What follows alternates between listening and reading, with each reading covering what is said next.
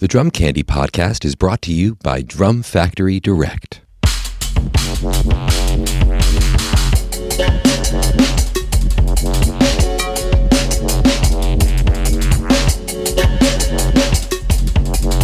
What's up, everyone? Welcome into episode 36 of the Drum Candy Podcast. This is your host, Mike Dawson, coming to you from Drum Factory Direct in Pittsburgh, Pennsylvania. This week's guest is the great modern jazz drummer, educator, and author Ulysses Owens Jr. Ulysses has performed with the greats of modern jazz, including Christian McBride and Kurt Elling. He also leads his own band, he's a producer. He's written two books as of now, and there's more on the way. One is called The Musician's Career Guide that came out in 2021, and he also has Jazz Brushes for the Modern Drummer that came out in 2020. He's on faculty at Juilliard School of Music. Very busy man, so we um, we're focusing this entire episode on what it takes to sound to get an authentic jazz sound. So let's get to it with Ulysses Owens Jr. First question, kind of appropriate. Um, your hectic schedule, Yes. gigging, leading a band, producing records, making records. You're an author, I believe, teaching. So, what is the primary focus for you right now? well, I mean, that's an interesting um, question. I mean, I think before I answer it, I have to acknowledge the um, pandemic, right? So I think, you know, all of us were doing 20, 30 things and doing it extraordinarily. And then work happened, or excuse me, pandemic happened. And so work for many of us kind of got redefined.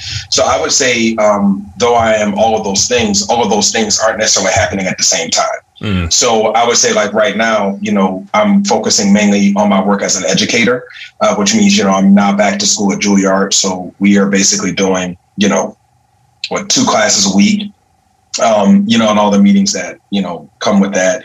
Um, I then am artistic director at Don't Miss a Beat um, in Jacksonville, Florida. So I'm, you know, on campus there at least two to three times a week. So I fly back and forth every week.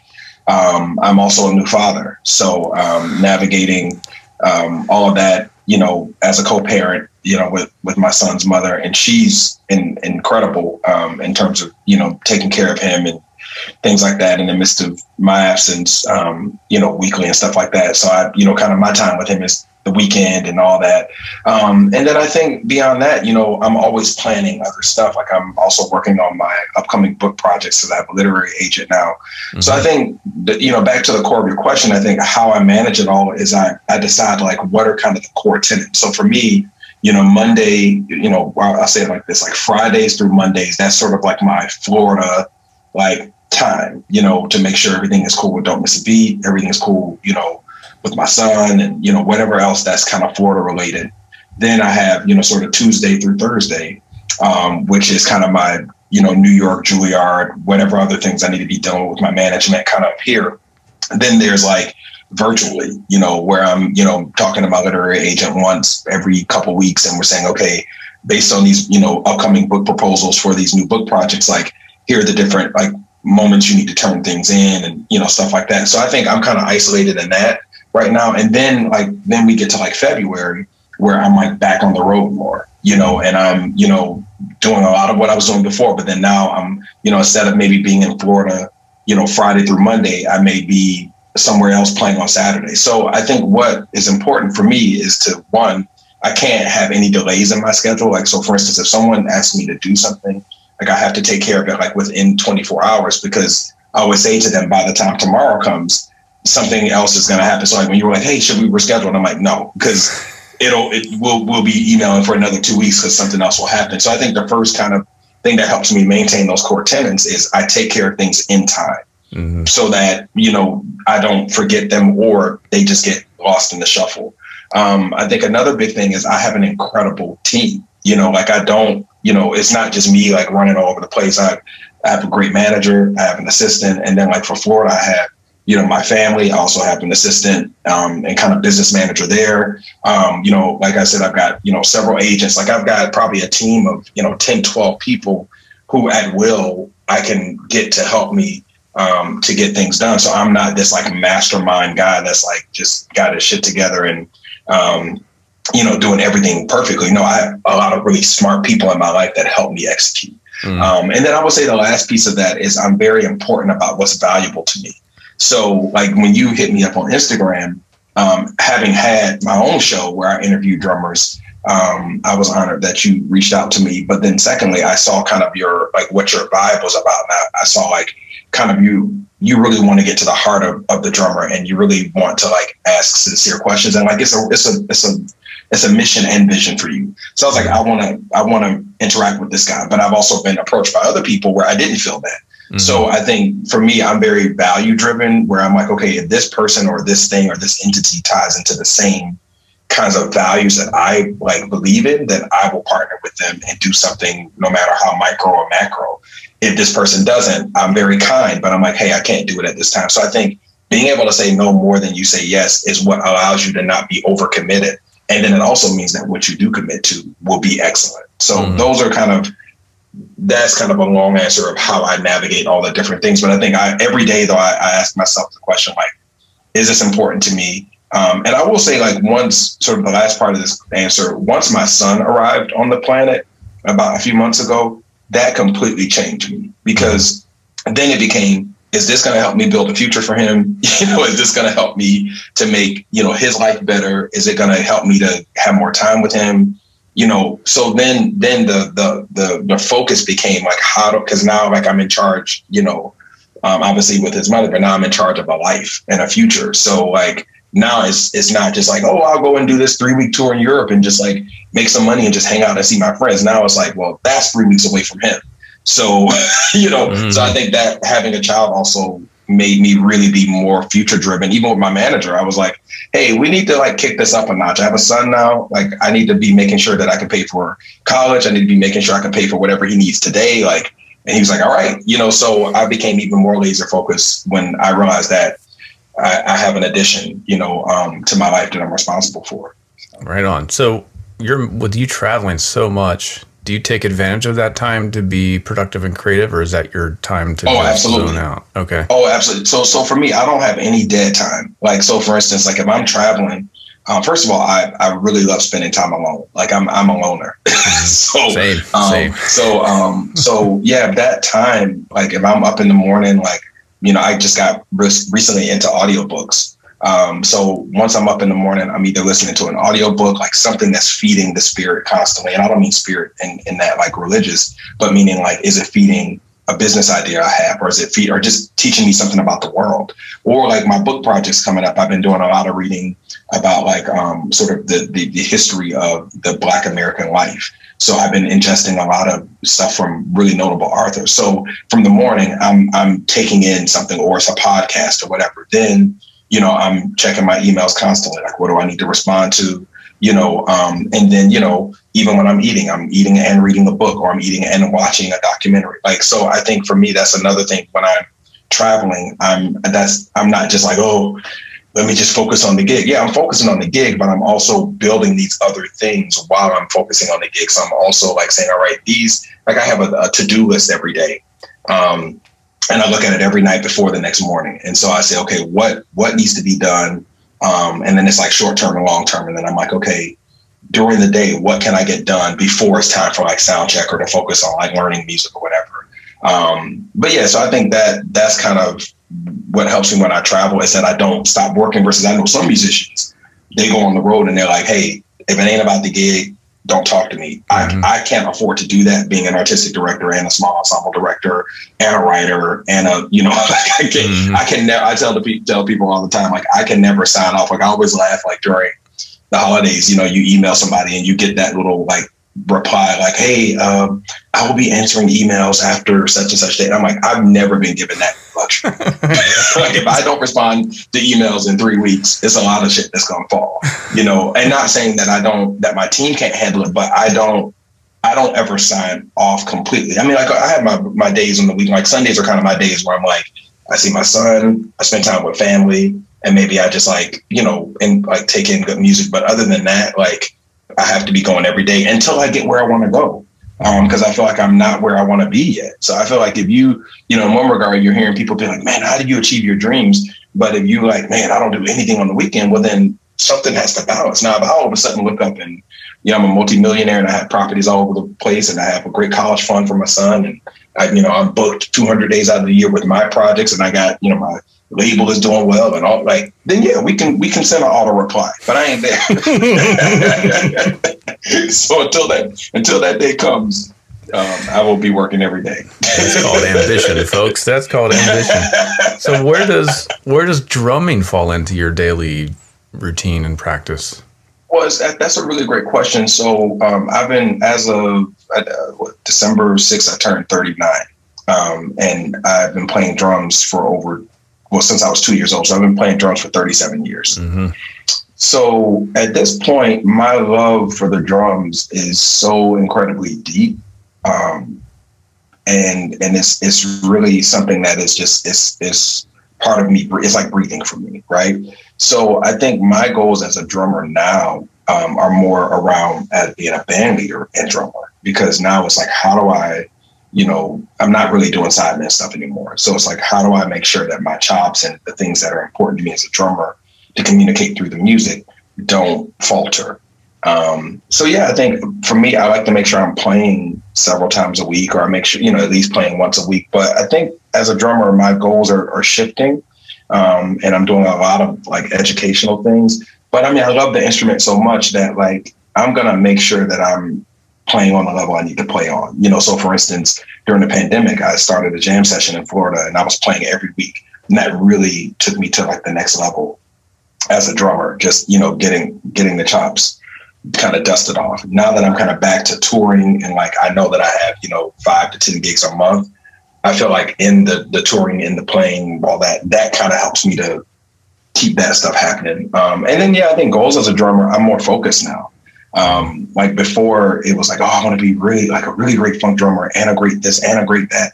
Now it's like, man, I'm a jazz drummer. Like I, I'm a jazz drummer. I'm unashamed about it. I'm unashamed of the focus of that, and I love it. And I want, you know, like now I'm, I, I think about drummers like Billy Higgins. Um, I think about drummers, you know, like Frankie Dunlop. And when I play the kit now, I'm like, I want to sound like an authentic jazz drummer.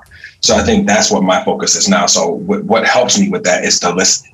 So I now find myself going back and listening to more records than I did. You know, like the pandemic made me fall back in love with listening to jazz mm. um, because jazz was such was such work for me in terms of like you know the you know being on the road and all that. Like the the work and the and the touring and all that kind of took away from the love of it because I was just so busy.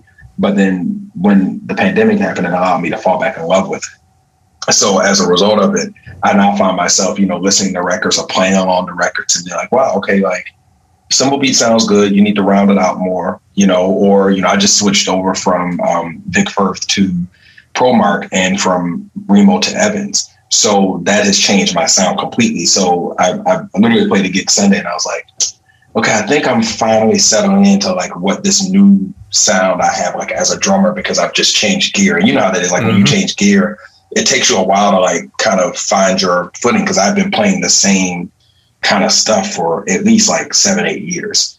So, um, so I feel like I'm more excited to be a drummer now because I feel like there's, you know, I've, I've I haven't toured heavily in like two years. So every time I play, it's like new and fresh. And even like the last three times I played in the in the last few weeks, I sound different. I'm like, wow, like I, I hear something different evolving in my sound. And I think it's because of all the stuff I've been, you know, going through in my life and that affects your sound. So I think that to answer your question, I think being like where drums fall in, I'm really excited about being a drummer now. Mm-hmm. Like I'm excited about it and I feel like a freshness about it because I feel like for many years it was like, oh, I play drums to make a living. Mm-hmm. Now I make a living being an educator, um, you know, an author, and like entrepreneur and then I play drums because I love it. So it's like it's sort of flipped. So I'm able to like approach the instrument kind of like with a childlike sense of love, you know, mm. versus um, before it was like, oh, get these symbols man. I go make this money, you know. So I'm glad. I, so I think the more the more ambitious I become with these other business pursuits, I can actually like love the drums like how I used to love it as a kid. Yeah. Um. So yeah, yeah. So that's. I, I hope that answered your question. Yeah, for sure. I mean, that takes me right into the main topic. Um, a student comes to you.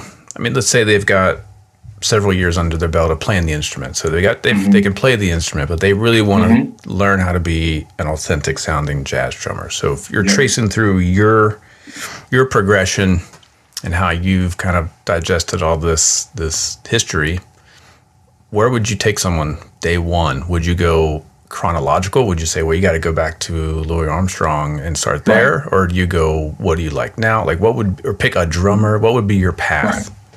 So uh, I'm so glad you talk. You were talking about this because I'm I'm actually in one of my meetings I have coming up soon is with a major uh, drum entity online, and and they want me to come on board um, because of my jazz educational background, and they want me to kind of start a whole thing. And so, um, and and let me also mention that I have several courses with um, an entity called Open Studio mm-hmm. Jazz, um, and you know, one is called Finding Your Beat, another is The Art of Swing, and the other is Jazz Drumming 101. Um, which kind of addresses some of what I'm about to talk about. So, um, but what I'm excited about with this meeting I'm getting ready to have is that I think it's going to put me in a position where I can present a more fundamental approach to jazz drumming to a larger body of people. So I just want to say that first. Mm.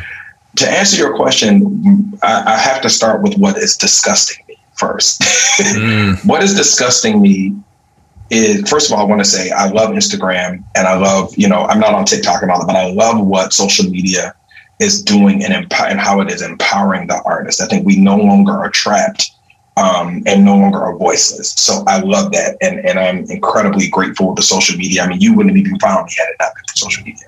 So let me state that. My second thing is what disgusts me is that what the truth is about anything is now being so diluted. Mm. Right. And so to your point, when a drummer starts with me, the first thing I say to them is what is your goal? So they say, Hey, I'm coming to you because I want to be a really good jazz drummer. And I've had drummers say, Oh man, I want to be the next you. And I say to them, No, I'm already taken. So like who do you want to be? But I say to them, you know, what is your goal? If it's your goal that you want to have a sustainable career, you want to be known, you know, as a really talented jazz drummer, you want to be hired by the masters. Um, and they say, yes, that's what I want, because that's what I wanted. Like mm-hmm. there was no social media, there was no Instagram. I wanted to be able to be the drummer that when people thought about, man, I got a great band and I want to play this music, and I want th- this music is also linked to Elvin and Roy and all the, the lineages of jazz drummers that have, have changed my life. I wanted to be part of that lineage. So I wanted it to be, you know, you got Roy, Elvin, and all them, then you got Lewis Nash, Tain, and whatever. Then you got, you know, Hutch and Willie Jones and the Sheep then you got my generation, you know, Kendrick and, you know, Jonathan Blake and myself. And then now you got this whole other generation. So that's what I wanted to do was be part of the canon mm-hmm. of great jazz drummers. With that said, when a student arrives to me, I say, because of that, you have to start at the beginning of that canon. And you have to start at the beginning of that canon multidimensionally. So hands, you got to study the rudiments. If you really want to make sure your rudiments are sound, obviously you download the 28 Essential but then there are some books that can help. A big thing for me, even if a drummer is interested in jazz, I am really big on classical snare drum technique. Mm-hmm. So I start drummers with the rudiments, but then um, a large part of my upbringing, once I got into formal training, was learning like Cirone, you know, and Delécluse, you know, and Pratt because I find that in jazz, a lot of times we just are into like concept, kind of like vibing, and there's and and the shit's not clean. Mm-hmm. So I'm so my the, what I resonate with is like clean, beautiful chops and groove. So I start them first with the hands with kind of that journey, you know. Um, and and I make a distinction between classical rep and marching. I think marching and bugle corps is great for the, the, sort of the fraternal element of it, and and you're you know you're you're out in the field and it's great. It's, it's sportsmanship, but I don't really think it helps you when it comes to drum set because I've, I've been teaching now over 20 years and I've seen more players make a great transition from classical to jazz than from marching to jazz because of the touch. Mm-hmm. So that's the first thing with the hands is, you know, we got to do rudiments. We got to cover some, some basic classical snare drum stuff.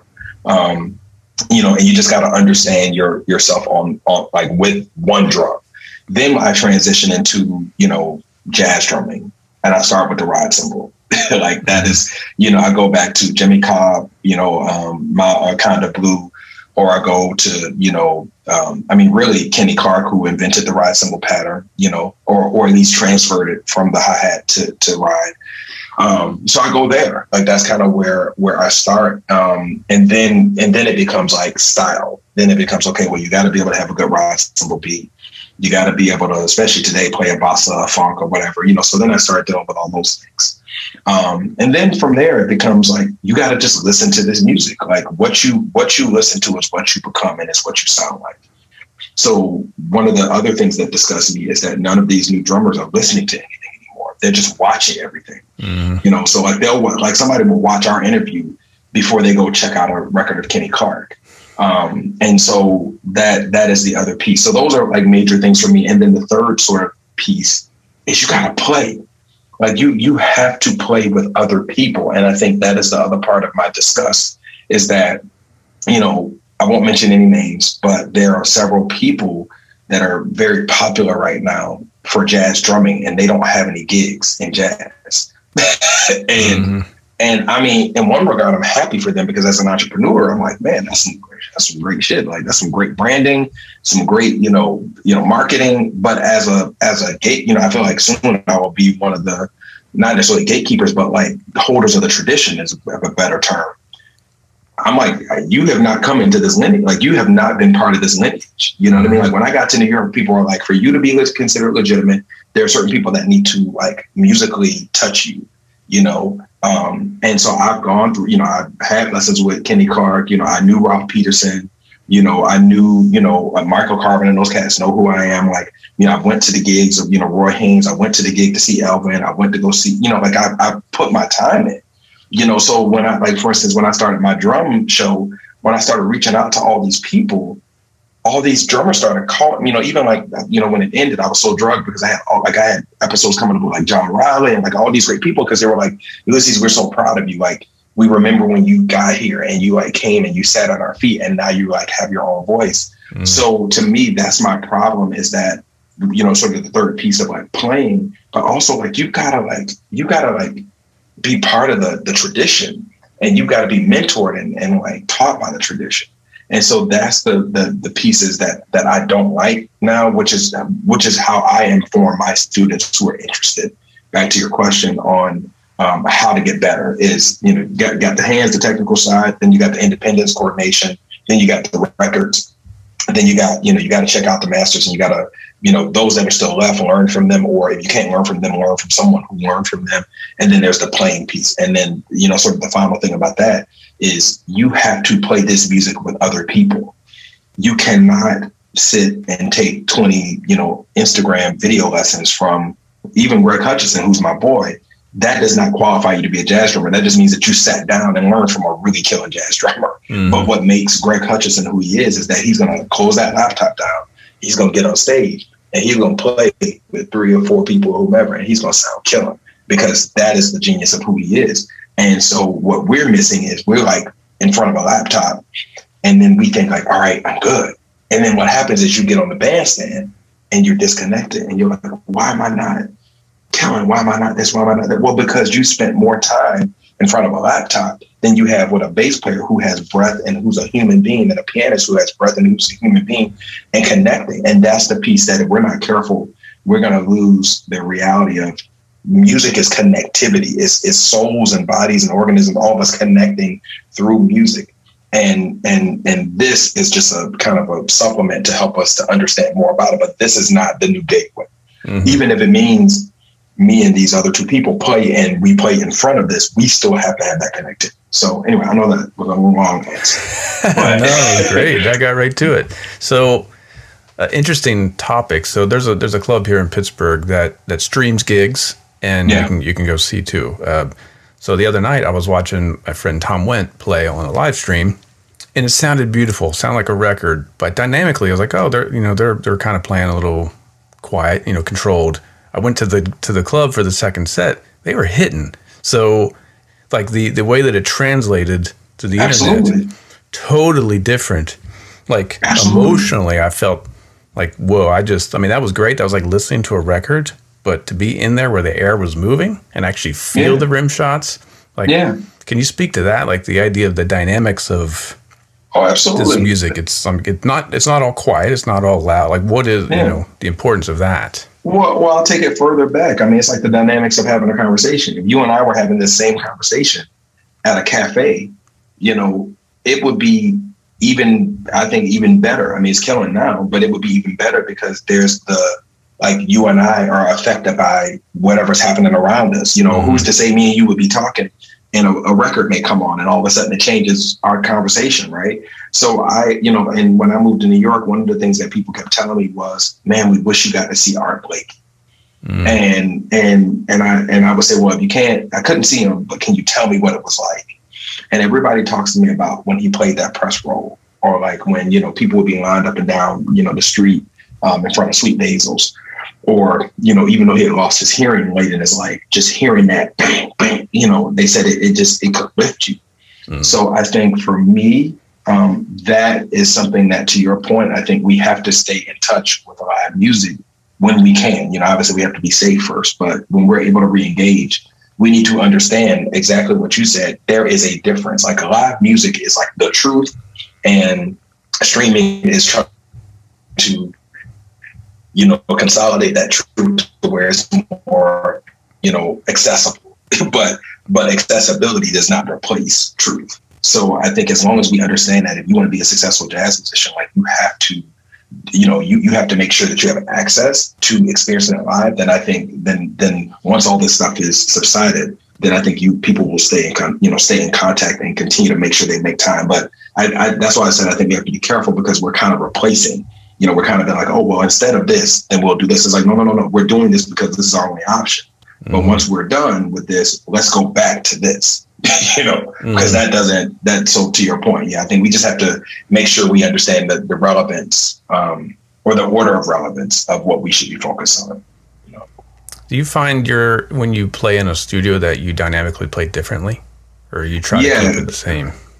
Well, well, so that's always like the difference between like you know the first couple takes and you know you getting settled in after a couple hours. Um, I typically when I'm in the studio, I, I take one can and I, I kind of have it like half ear. Mm. You know, like I'll either do this or I'll kind of even split it um, because what I find is when I put the cans on and I I, I have really good um, headphones. I love to use uh, Ultrasone headphones um, uh, monitors um, versus like the in ears. I, I can't get into that at all.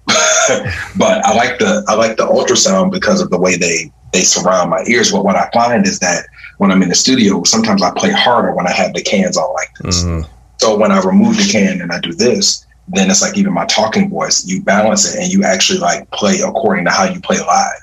Cause you're like, okay, why am I hitting so like I don't actually hit that hard. I actually and more relaxed. So um, those are one things that one of the things that helped me with my touch in the studio is to make sure I'm hearing myself and the sound of the room, how I am on stage, and then the other can is so that you know I can hear the bass and the piano or whatever. But I, I, I like to always make sure I have that because my I don't want to change my touch um, unless there's something specific like I got to dig in and do. But for the most part, I, I, I have that hybrid thing with the cans. Mm. You know, you mentioned um, you know clarity and precision, and I think that's a kind of a hallmark of your playing. It's really mm-hmm. precise. I'm, I want to you know what? How do you practice that? Um, so we're talking clarity, intensity lower volumes primarily, um, and then stick choice. Does that have any any role in in the situation? Well, yeah. So I use it. Th- so for many years, I was endorsed by Regal Tip Jazz um, or Regal Tip, and they I had a signature stick with them. Um, and they also had a stick model that I was incredible. Um, it's called the Jazz, um, and they had it in wood tip and they had it in nylon, and that that was like the stick that I found my sound on. Mm-hmm. Um, and it was because of the length, but also the lightness of it. Um, so I played I played that stick for a really long time, um, really long time. Then I switched to Vic recently, uh, you know, before Pro Mark, and I started playing the the MJC two which was a good stick, but it wasn't a nylon. So I kept using the Regal Tip nylon in my right hand, and I oh, used the MJC two in the left because I, have always said that the right hand in jazz, particularly, does different things than the left hand does. You know, your right hand is going to be playing a cymbal ninety percent of the time. Your left hand is going to be playing drums. Um, versus if you're a funk drummer, your right hand is going to be kind of playing, you know, hi hat drums. Like it's, it's a little bit more of a equality between what both hands will be doing versus in jazz, that right hand is completely different. So why am I playing the same stick, you know, in for the right hand that I am in the left hand when they have two different roles? Mm-hmm. Secondly, I got sick of using wood tips that wear out, right? Because I got to a point, especially when I start working a lot, you know, I'd be, you know, having two, three recording sessions a week. I'd be playing every night or be on tour every week, or especially like with Kurt or McBride, you know, we'd be on the road 200, 220, 30 days a year. So I, McBride wants to hear the same thing every night, you know, in terms of my consistency of sound. The same with Kurt and all the other people I play with. So if all of a sudden, you know, I'm on the road for three weeks and I've got, you know, 12 or 20 pairs of wood tips, that wood tip is only going to sound the same for about three to four nights, maybe a week. Then after that, I'm going to be having to pick up a new wood tip. So I got into nylon because I like the consistency of it and I never have to worry about it changing on me unless it just breaks. So to your point, the clarity and the consistency does tie first into the stick. Mm-hmm. And I like a lighter stick because it allows me to play the stick and not the stick to play me. Um, I always tell my students, you know, when we go through the stick selection selection process, is to choose a stick that you can play, not one that plays you. And what I mean is that when you play a stick, you have the ultimate control over the throw and the, and the manipulation of your wrist and the fingers. Like you can make that stick do whatever you want it to do. When you play a stick that's too big for you, it's forcing you. It's th- you know some sticks you know can throw your your, your shoulder out or, or it gets your balance off, and so then you find yourself like you can't even play grooves. So I think stick choice is really important in clarity and consistency and articulation. then a, a lesson um, that Kenny Washington taught me was playing in the center of the drum. Um, when you learn how to play in the center of the drum, which is the hardest shit to do, because mm. the center of the drum, you know, is not always easy because of by the time the tension hits the center, sometimes the center can be softer than the, the outer edges. So learning how to practice and get your rudiments and the clarity right in the center of the drum, that is a whole other thing. And then on top of that, I practice with the snares off hmm. so that you can really hear the sound of the drum and the resonance of the drum. And if you can make a snare sound really good and your rudiments with the snares off, by the time you turn the turn the snares on, it's you know it's, that's that's icing on the cake. So that's one a real key thing for me is you know stick choice, practicing in the center of the drum. So I'm getting sound out of the drum, practicing with the snares off. Um, also, I don't practice 50 rudiments. I always say I, I, I do about five, maybe three to five rudiments, paradiddle, single stroke, buzz rolls. If you want to really hook up your technique and your clarity, practice buzz rolls in the center of the drum every day for 15 minutes. Um, you do that nonstop, like 15 minutes a day, you will whatever technical issues you have, I promise you, if you do it seven days, you will be a different drummer in seven days. Because it's something about all the stuff you have to work through to make a buzz roll right in the center of the snare drum. Um, it will affect how you play on the ride cymbal. It'll affect how you hit drum, you know, toms and all that. So that's a big thing for me. And then the other part is I'm really into um, vocal, like like I love singers. So I've always said that I wanted my my drumming to be as clear as a vocalist. Mm. Um, so when I hit, you know, like if I play a solo, I want the, the same way you hear Sarah Scott or the same way you hear uh, Carmen McRae or, you know, Billy Eckstine and the clarity and the, and the pacing. I want my drumming to have that same clarity, you know, where it's palatable and accessible. Um, and so that's something I've always liked because the drummers I love, like Lewis Nash, you know, Alan Dawson, you know, Hig, you know, Philly Joe Jones, like there's a clarity and a, and a, and a consistency and an articulation. And that that's so I'm kind of on that side of the, the jazz drumming, like Max Roach, you know, like the real clear, mm-hmm. articulate, precise um, drumming versus other drummers who are more so into, you know, maybe more of the kind of looser way or, you know, more like, you know, I mean, I, I don't want to, you know, create the wrong kind of comparisons, but yeah, I'm, I've, I've always been into that and into clarity. Um, and some people don't dig that. I mean, I've heard some people, you know, come to me and be like, man, that shit's too clean. I need to be dirty. And I'm like, well, call somebody else. True. It's your thing. it's my thing. Forks Drum Closet, Nashville's full line drum store. Celebrating its 40th year in business, Forks is independently owned and operated in the heart of Music City. Specializing in drums and percussion, Forks offers great discounts on all major brands and will beat any retailer's advertised price. From new and used equipment, vintage drums, and marching and orchestral instrument, Forks has something for every drummer. They also offer professional rental, repair, and restoration services as well as drum lessons. Stop by their storefront at 308 Chestnut Street in Nashville, Tennessee, or call 615 383 8343 or go online at forksdrumcloset.com.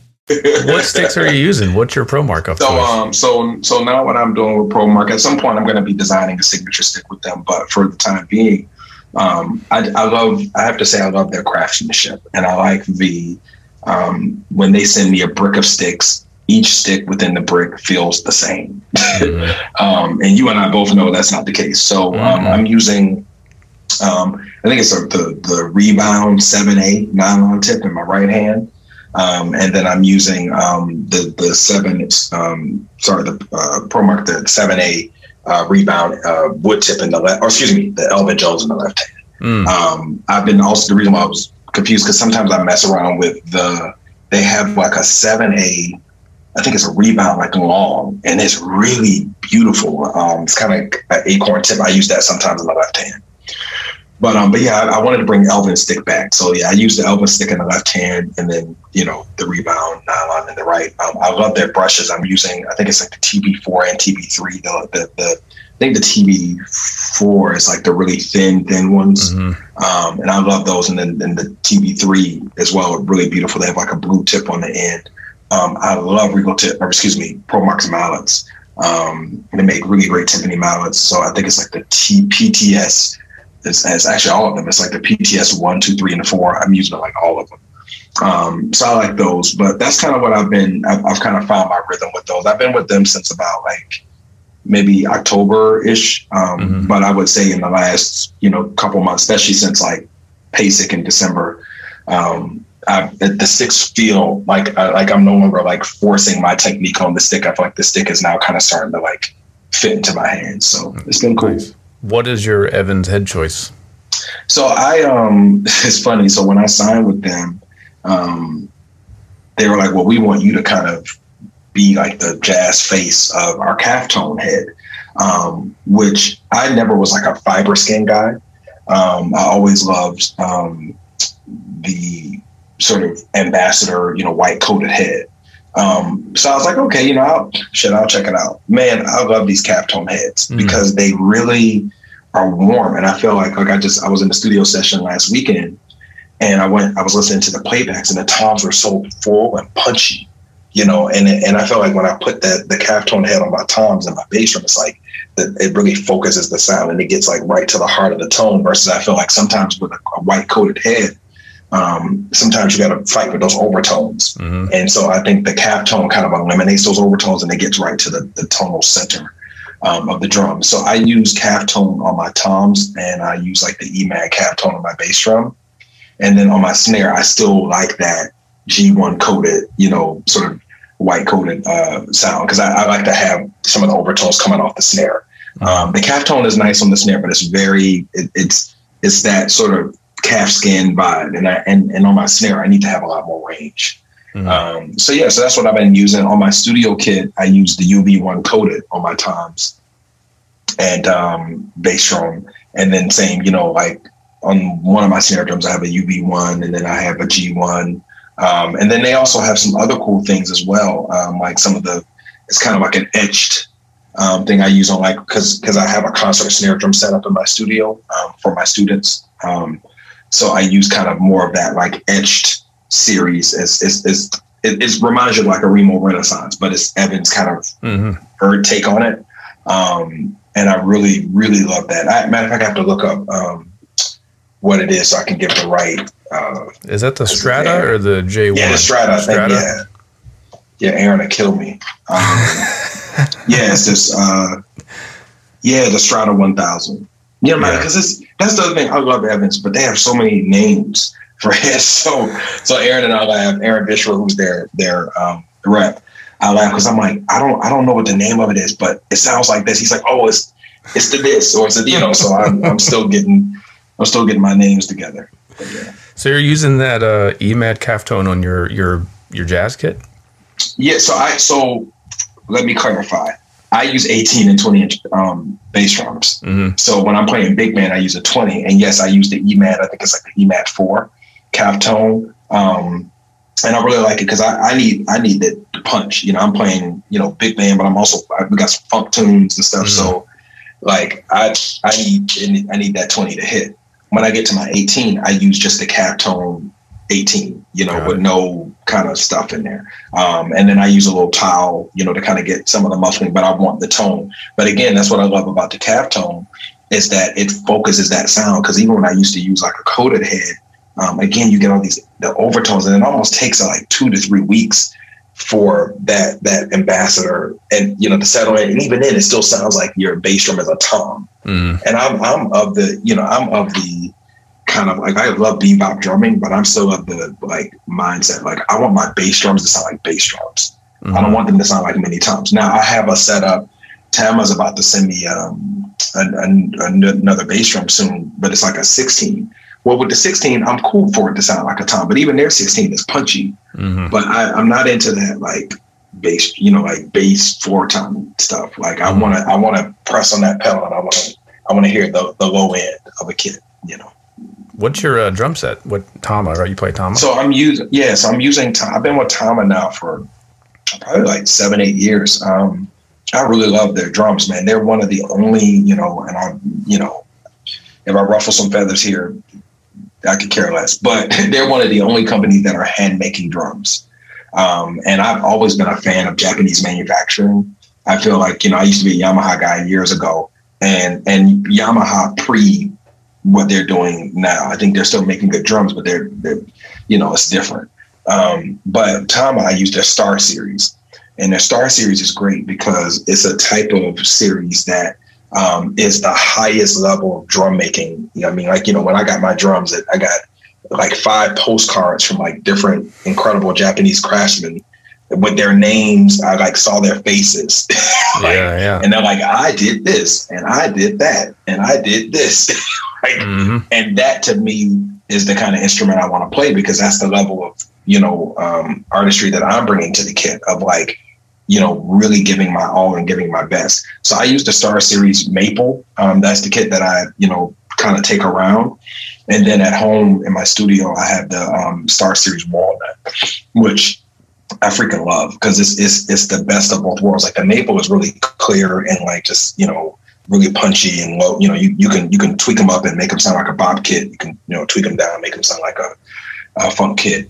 Um, but they're just it, the, the maple kit is just like a clean, beautiful set of drums. The walnut has a lot of character and it has a lot of warmth. So I feel like with maple you get the attack, with walnut you get the warmth. So even when you lay into the drum, it's just more warmth coming.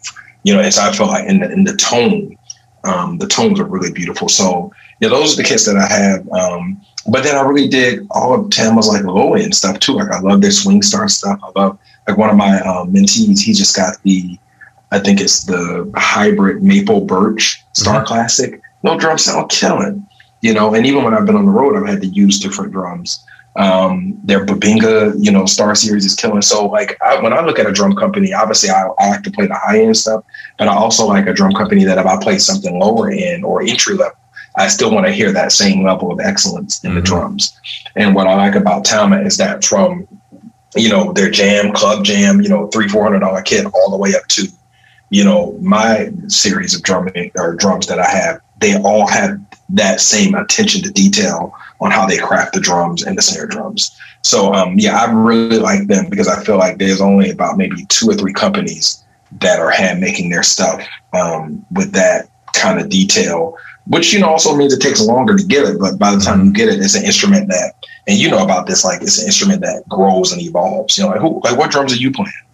Oh, didn't hear. It's an old uh, Ludwig '68 kit. But right. I have uh, Bucks County Drums. He's a good friend of mine in Pennsylvania, yeah. and I, that's why I use this stuff because I know he's the only person making that drum. He's making the shells. Exactly. He's shaping the edges. Like we have conversations exactly. about tone right. every week or so.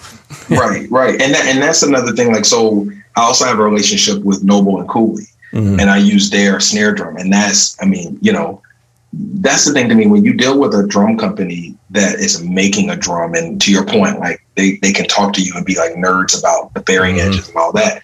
It may seem menial or kind of like, you know, just not relevant. But when you sit down and you strike into that drum, versus striking into another drum that, that has, doesn't have that same artistry. It's been, you know, created in an assembly line in the middle of nowhere, you know, and just throw some cheap heads on there. You know, I find that the really great drums, they make art before you start making art. Like, you know, you you you put your finger on a Noble and Cooley drum, or even like that Ludwig kit you got, you know, from the '60s. You you just tap it, and the drum's already making music. Yep. You yep. know what I mean? So I think for, for me, it's less work when the drum is already crafted in such a way where it's helping me make music versus um, other scenarios where where that's not the case. Mm. You know, we haven't talked about your cymbals. What's your current cymbal setup? man, I'm a yeah, I'm a cymbal freak, man. I love Zildjian. I mean, I've been with Zildjian for a long time. You know, um, I think there are other companies out there making great stuff, but I think Zildjian has the consistency. Um, I also love it that I've been using prototypes. So I, uh, I have a few different setups. One setup is um, a 21 inch prototype um, ride cymbal, a, a 20 kind of bounce ride, uh, like K Constantinople kind of ride bounce-ish. Um, I'm using, um, I always have like either like this really killing K um, 19 cluster crash. It's beautiful. Um, and then I always have some kind of an effect cymbal. So like right now, i have been messing around with their new like raw crash. Mm-hmm. Um, I also have like their K Dark Extreme, which has all the holes in it. Um, and I really dig that. And then I always have like some kind of a splash cymbal, like whether it's like a uh, you know the A custom you know effect splash or a K custom effect splash, like a ten or twelve. And then hi hats. Um, recently, they sent me some uh, concept hats that are like thirteen. So I use a concept um, thirteen on the top and on the bottom. I use a K dark. Mm. Um, 13 and it sounds really nice kind of creamy but then I love, you know, big hats too. I use like 16s, you know, like I love the the um the Avedis series. Mm-hmm. I think that's one of the, you know, kind of what the new beats used to be. Like the new beat, you know, hats used that was like everybody's like general hi hats.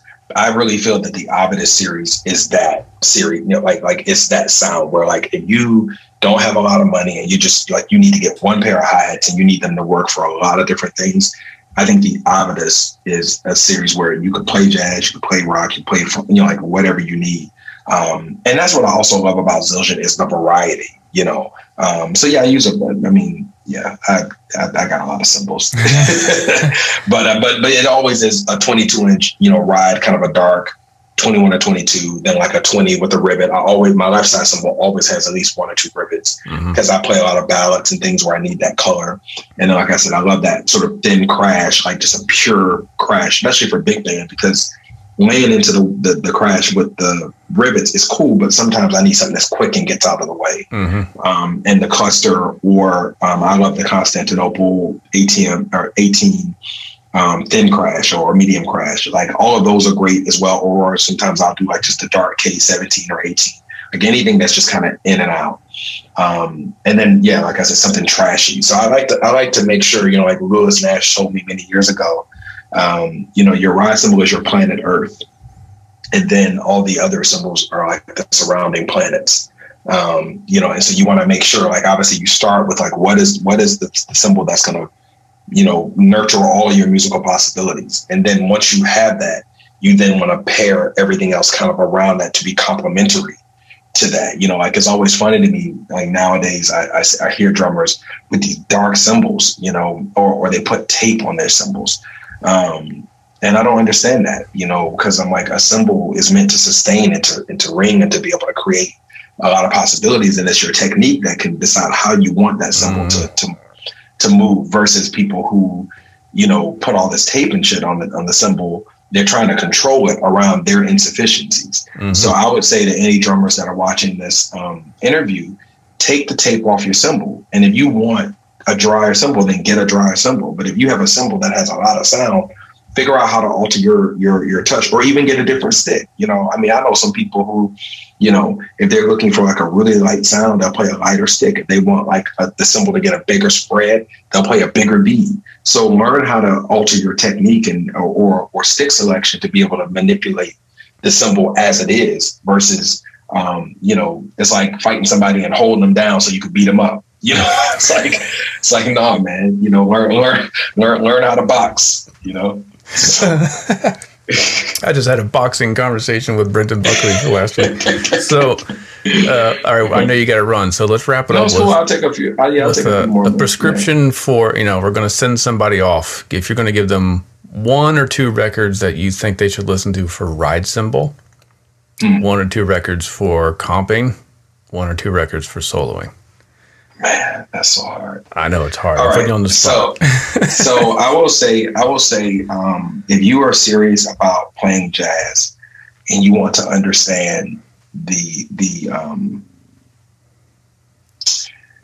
how this music was constructed, you have to start with Kenny Clarke. Mhm. My entry point to Kenny Clarke was through Kenny Washington, and he told me to pick up the Miles Davis record called Walking.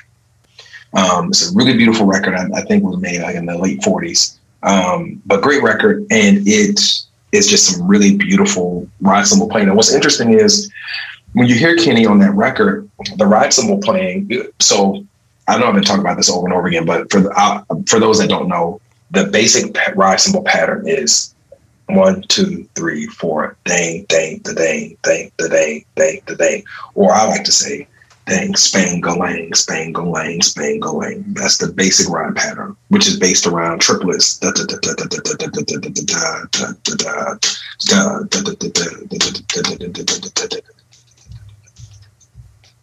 Right? Well, what's really hip about Kenny Clarke is that Kenny Clarke on that record is doing like. And if you notice, a lot of the older drummers like him, Connie Kay, some of those early swing drummers, their ride cymbal beat was much more ding da ding. ding, da. It was a little bit more eight, uh, 16th note oriented. So I think it's important for drummers to hear that. And then, you know, because most of us start with Tony, you know, and that's like way down the line, you know.